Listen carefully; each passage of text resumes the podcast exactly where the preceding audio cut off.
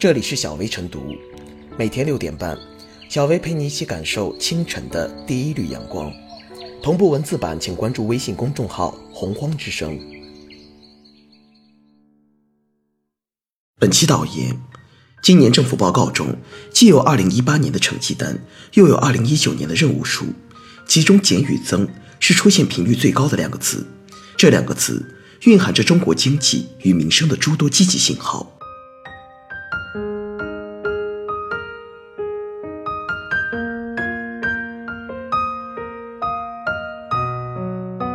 政府工作报告《减与增的艺术》这份报告中，无论是去年成就还是今年工作，都有不少减与增的表述。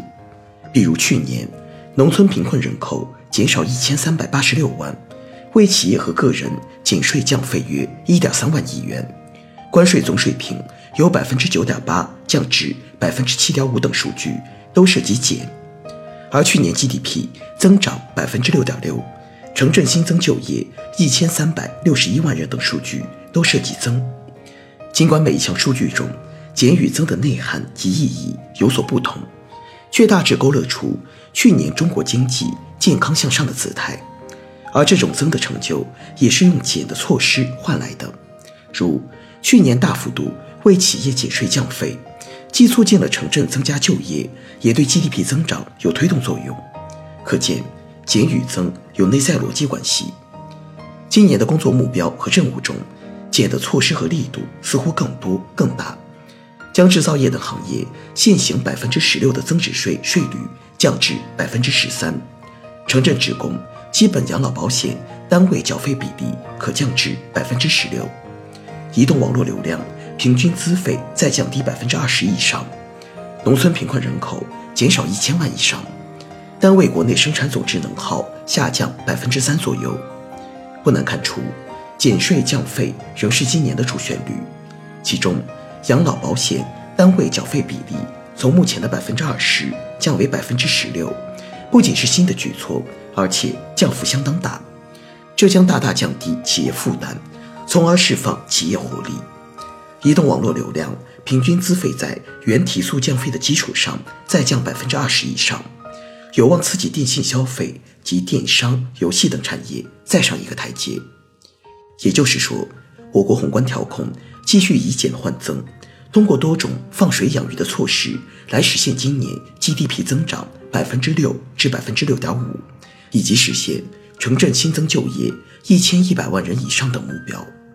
显然，实现经济增长、新增就业的目标任务，老百姓、企业、政府都会是受益者。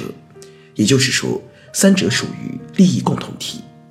这份报告指出，今年首次将就业优先政策置于宏观政策层面。虽然这一表述不含增字，但也有增的意味，因为提升了就业政策在宏观政策中的分量。这也是实现新增就业目标任务的必要保障。再如，各级政府要过紧日子，虽然没有减字，其实是减少政府自身支出。减与增只是我国宏观调控的两种手段，此外还有其他调控手段，如深化放管服改革、推动降低制度性交易成本等。在这份报告中也有明确表述。就减与增而言，体现出宏观调控的智慧与艺术。减为增创造有利条件，增会体现减的成效。虽然这份政府工作报告在全国两会期间还会充分讨论，进一步修改完善。但减与增的大方向不会改变，希望有关方面严格落实各种减的措施，让相关红利充分释放，以实现增的目标。而企业民众应该从减与增的变化中看到改革的决心，看到发展信心。还需要注意的是，这份报告在肯定2018年成绩的同时，也指出了不少问题和挑战，包括世界经济增速放缓，国内经济下行压力加大。一些地方财政收支矛盾较大，金融等领域风险隐患依然不少。要想解决这些问题，应对各类挑战，同样可以围绕减与增大做文章。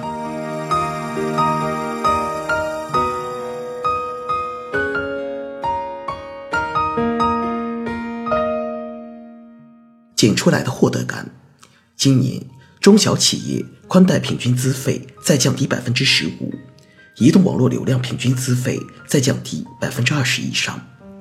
在人手一部手机的当下，这无疑是给群众送上了一份优惠套餐。互联网加呼啸而来，却曾卡在了流量上。回应问题，减去障碍。去年取消流量漫游费以及提速降费，让人们拍手称快。今年的降费承诺同样值得期待，让降费实实在在，消费者明明白白。报告中一句大白话，暖了多少人的心窝。全面小康路上，我们一起奔跑，不让一个人掉队。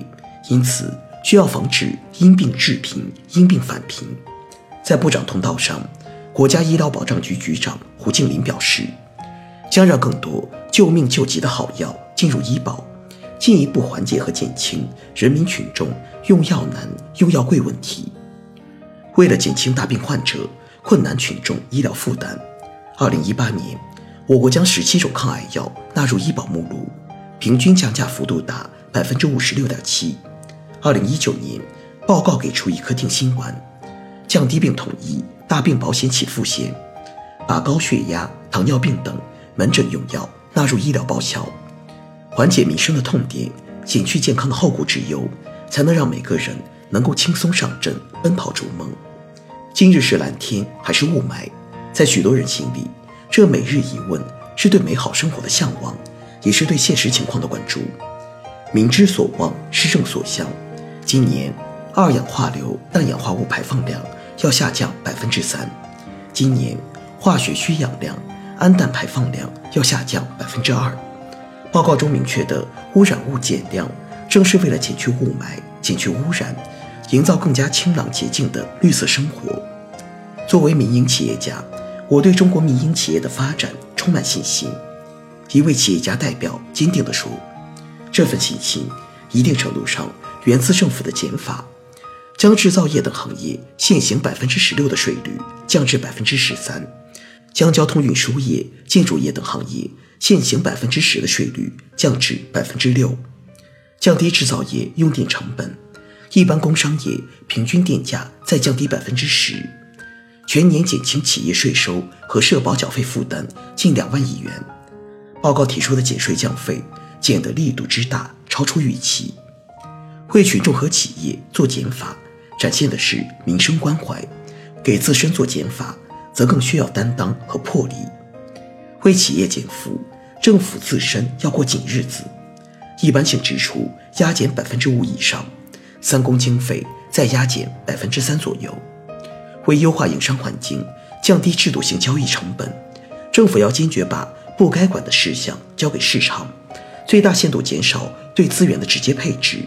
审批事项应检尽检，把干部从文山会海、荧评迎检材料报表中解脱出来，加减和规范督查检查考核事项，减少开会和发文数量。今年，国务院及其部门要带头大幅精简会议，坚决把文件压减三分之一以上。减不是放任不管，而是另一种积极有为，减下来的是负担与成本。减出来的是服务与保障，这些努力都顺应了人民群众对美好生活的向往。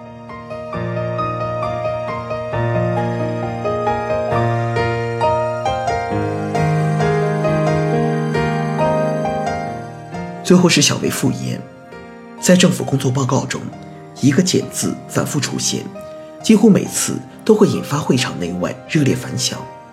悠悠万事，民生为重。政府做减法，民生做加法，体现了以人民为中心的发展理念。在减与增之间，有我们大步前进的良好条件，也有中央在兑现全面深化改革开放的承诺，是在用实际行动继续把改革开放推向前进。